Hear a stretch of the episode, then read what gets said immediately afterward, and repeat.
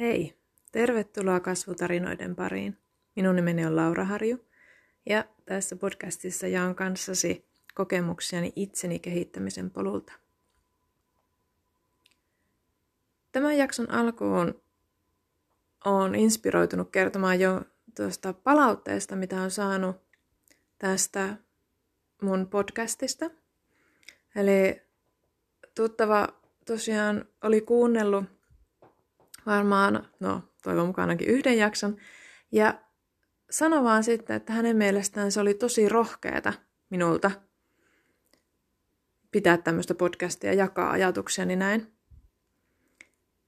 Ja siinä tilanteessa mä en, siis kun mä en näe tätä, mitä mä teen, niin kuin rohkeutena. Tai siis mä en, mun ei tarvi käyttää rohkeutta tähän, että mä oon tässä ja jaan sulle näitä mun kokemuksia.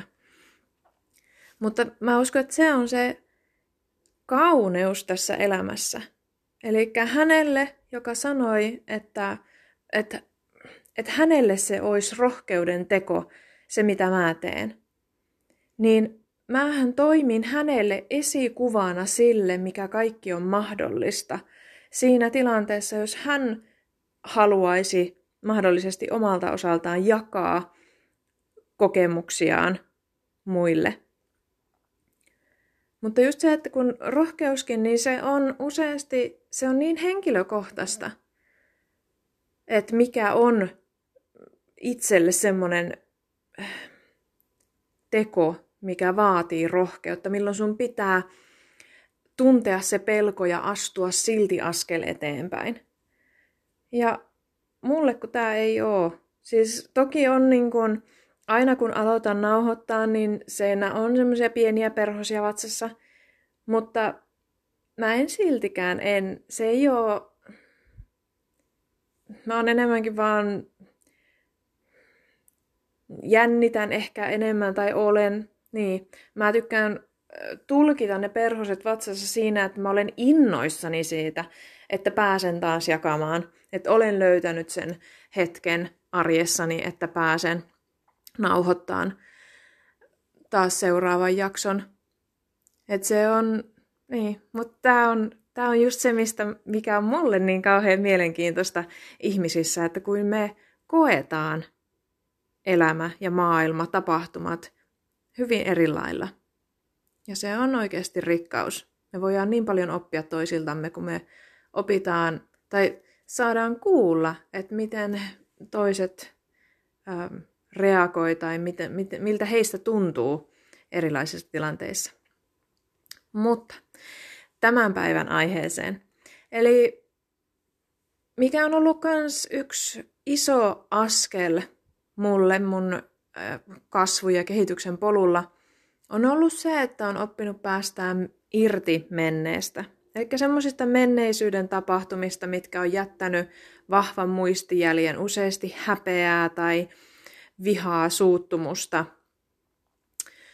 Niin, koska ne on ollut useasti semmoisia, mitkä on palannut sitten ähm, kummittelemaan. Eli se voi olla just se, että herää aamuyöstä ja just se muisto palaa mieleen. Ja taas on se, että no miksi mä tein tai en tehnyt sitä, tätä ja tuota.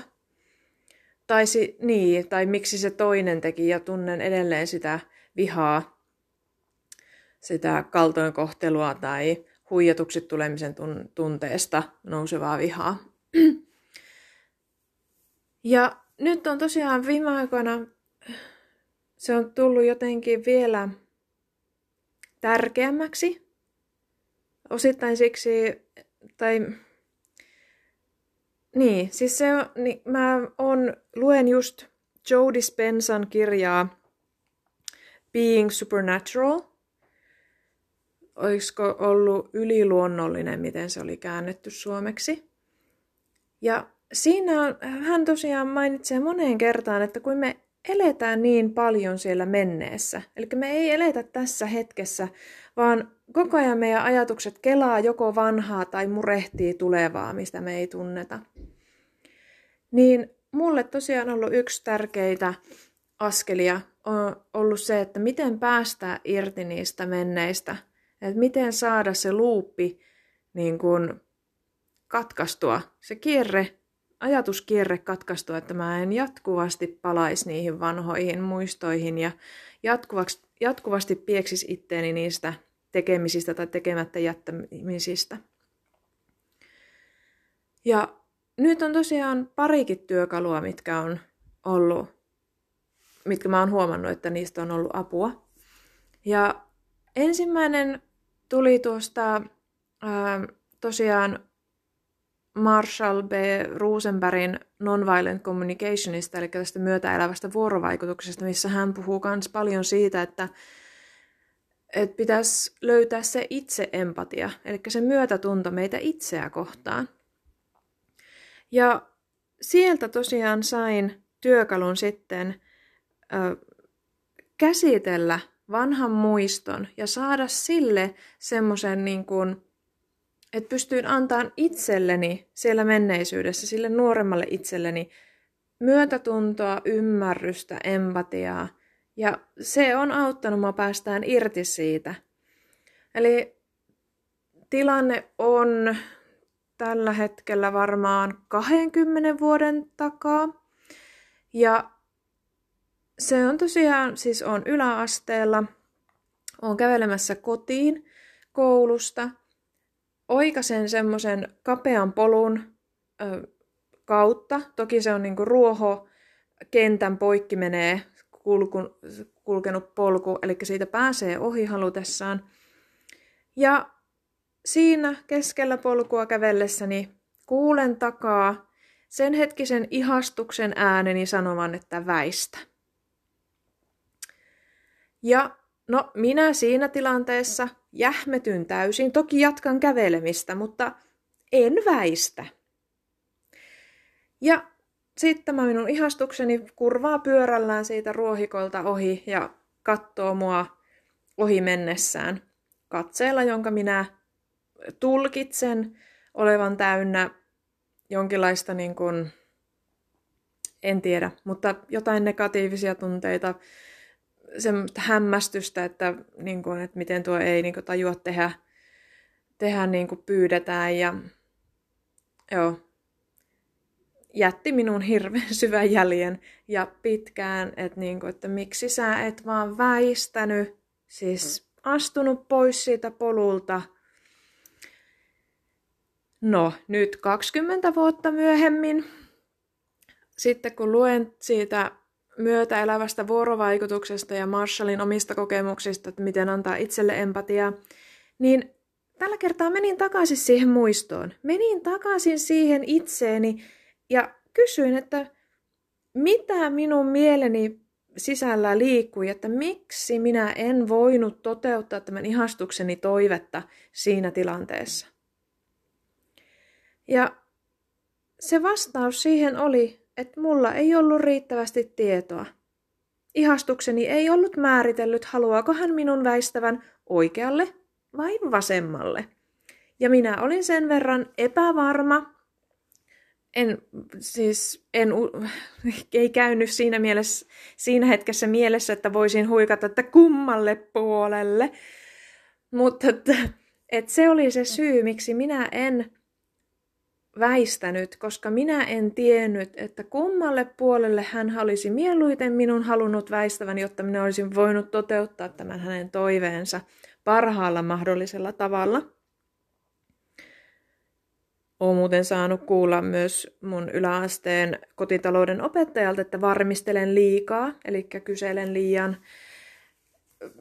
On saatu ohjeet ja sitten minä jokaisen vaiheen ennen jokaista vaihetta käyn kysymässä, että oliko se näin, miten se piti tehdä, niin varmistelen liikaa. Eli siinäkin tilanteessa olisin kaivannut mahdollisuutta kysyä sitten vielä lisää ohjeita, että niin kummalle puolelle.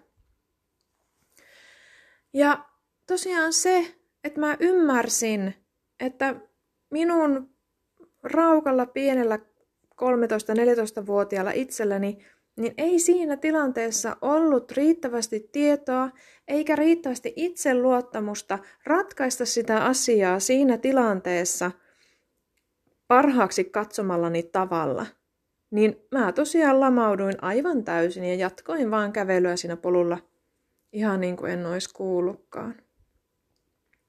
Ja tosiaan sen kokemuksen jälkeen, kun mä menin sinne muistoon, otin sen tosiaan tarkasteluun, kysyin itseltäni, että mikä se oli se juttu, että mitä tässä tapahtui. Ja kun mä ymmärsin sen, että mä en vaan, mulla ei ollut riittävästi, että ohjeistus oli puutteellinen minulle, niin sen jälkeen mä oon voinut antaa sen asian mennä. Että se on oikeastaan enää vain tämmöisissä tilanteissa, kun mä kerron siitä uudelleen, että se tulee mieleen. Mutta edelleenkään siinä ei ole enää sitä kiihkeää häpeän tunnetta siitä minun käyttäytymisestä. Koska mä ymmärrän sen, miksi mä käyttäydyn niin kuin mä käyttäydyin. Ja tunnistin itseni siitä, eikä se oli mulle täysin luonteenomaista käyttäytymistä siinä vaiheessa. Niin just tämmöinen ymmärrys ja se, että mä pysähdyn kuuntelemaan, että mitä siinä oikeasti tapahtuu, niin on auttanut suunnattomasti helpottaa sitä painolastia, minkä se on jättänyt mulle elämään. Ja sitä ei enää ole. Mä oon sen kiven pystynyt ottaan pois repusta ja olo on aavistuksen verran kevyempi. Mä oon kuitenkin huomannut, että tämä ei ole auttanut aivan kaikkiin. Eli mulla on toinen muisto ää, lukioajoilta, eli siitäkin alkaa olla parikymmentä vuotta. Ja siinä oli, että mä olin saanut äitiltä lahjakortin käsihoitoon. Ja no totta kai se oli, lahjakortti oli jo tyyliin mennyt jo vanhaksi. Ja sitten varasin ajan ja menin sinne. Ö, istut, sanoin, että on käsihoito ja sitten istutaan hän rasvaa, hoitaa jotain ja sitten kun hän kysyy kaikista lakoista, kun mä sanon ei, niin hän vaikuttaa tosi se hoitaja tosi semmoiselta niin kuin, että okei, että vähän semmoinen epäilevä. Sitten kun mä näytän sitä lahjakorttia hänelle, niin että kun oli niin kuin maksamassa, niin sitten hän laittaa, katsoo sitä ja antaa sen lahjakortin takaisin. Ja minä tulkitsen sen niin, että minä en saanut sitä, mistä äiti oli maksanut. Eli siinä, siis siinä tilanteessa oli niin paljon, niin monia tunteita mukana. Siinä on se, että tuotin äitille pettymys. Siis äiti tuhlas rahaa, tai siis niin, äi, heitin äitin rahaa hukkaan, tuotin äitille pettymyksen. Siinä oli se itse ö, syyllistäminen, että mä en näyttänyt sitä lahjakorttia heti, kun mä tulin sisälle. Eli mä en antanut sitä siinä saman tien. Siinä on vihaa sitä ää, hoitajaa kohtaan, että hän vaan antoi sen lahja, vanhentuneen lahjakortin takaisin. Joo, en, en edes tiedä.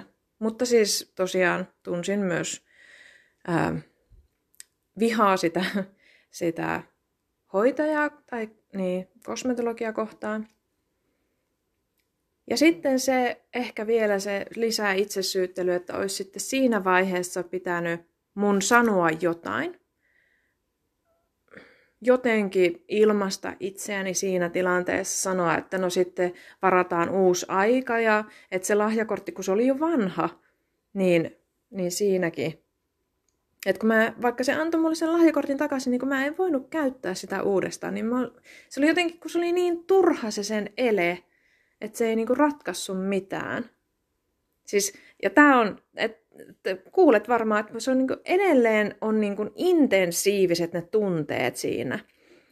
Niin tähän sitten, kun tässä tilanteessa, niin mä ymmärrän, että se siis ymmärrän, että miksi niin kun edelleen on. Että siinä ei, tässä ei ole sitä, että, että voisin, niin kun, että siinä olisi semmoista ymmärtämättömyyttä minun mielestäni. Toki te voitte, tai sinä voit kuulla sen, sen tarinan eri lailla, mutta minulle ei siinä ollut semmoista, että en olisi tiennyt, että miksi, miksi joku tapahtuu tai on tapahtumatta.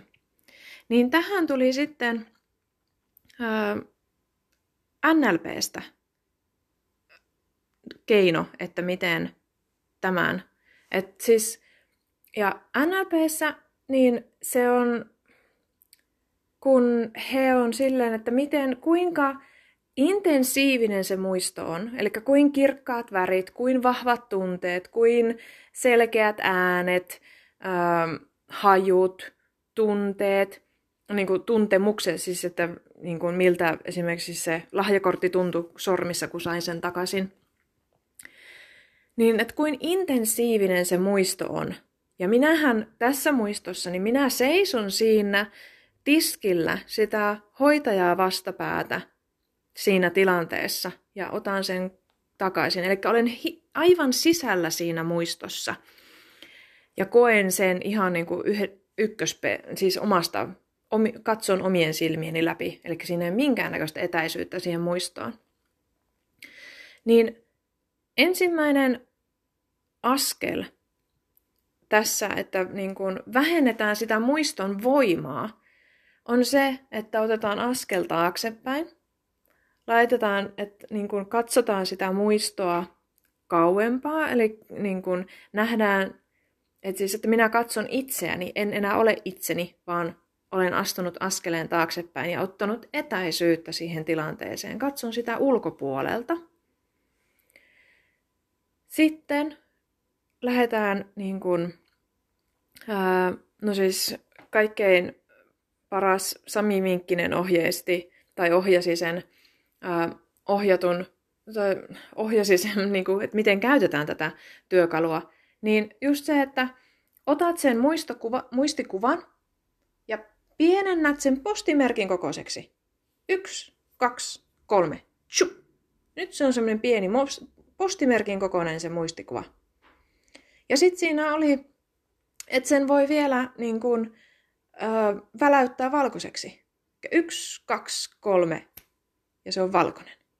Eli se on niin kuin kokonaan hävinnyt se, se muistikuva. Ja toi on jotain, mitä mä käytin tosiaan tämän muiston kanssa. Ja nyt kun mä tein sen taas, mä pienensin sen postimerkin kokoiseksi, koska mä olin teille kertoessa, niin olin taas eläytynyt vahvasti siihen muistoon. Pienensin sen postimerkin kokoiseksi ja väläytin sen valkoiseksi. Ja nyt kun mä ajattelen sitä tapahtumaa, mä oon paljon rauhallisempi. Siinä ei oo sitä intensiteettiä yhdistettynä enää siihen muistoon. Se on yhä tapahtunut. Se ei se, siis tarvitsisi varmaan melkoisen syvän hypnoosin, että sen saisi kokonaan pyyhittyä muistoista. Mutta se, että siinä ei ole sitä vahvaa tunnelatausta, kun mä vaan ajattelen sitä.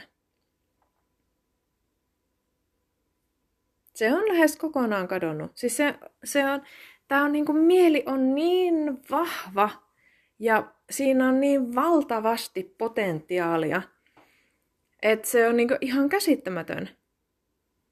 Siis pelkästään se, että mä astun taaksepäin siitä ikävästä muistosta. Pienennän sen postimerkin kokoiseksi ja väläytän sen valkoiseksi. Ja se menettää todella paljon voimaa ja valtaa mun yli.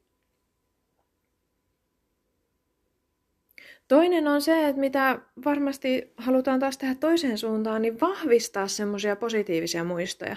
Niin se toimii toiseen suuntaan.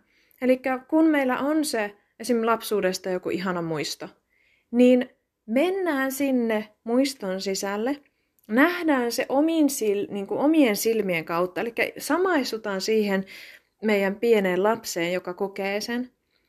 Vahvistetaan ääniä, värejä, makuja, hajuja, tuntemuksia.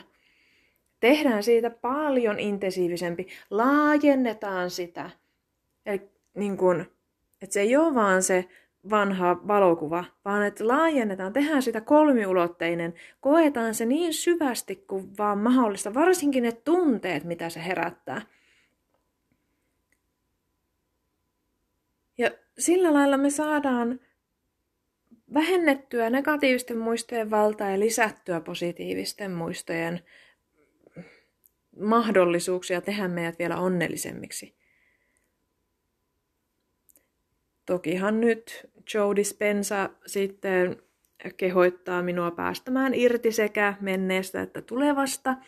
Että katsotaan, mihin tämä matka vie, kun jatkan hänen ohjauksella ja, ja Samin ohjauksella, joka on ää, myös Joan oppilaita. Mutta se, että ainakin, että niinä aamuyön tunteina, kun herää ja muistaa jotakin, mikä on tapahtunut aikoja sitten, mikä vieläkin vaivaa, niin että niistä päästäisi irti. Jos ei nyt ihan kokonaan menneisyydestä ja tulevasta, niin ainakin pikkuhiljaa niistä kummittelevista ja vainoavista muistoista, niin niistä pääsis eroon, että ne ei herättäisi aamuyöstä. Mutta siinäpä oli tämä jakson aihe. Ehkä säkin pääset kokeileen jompaa, kumpaa tai molempia. Ja pidä huoli itsestäsi. Kuullaan taas pian. Moi moi!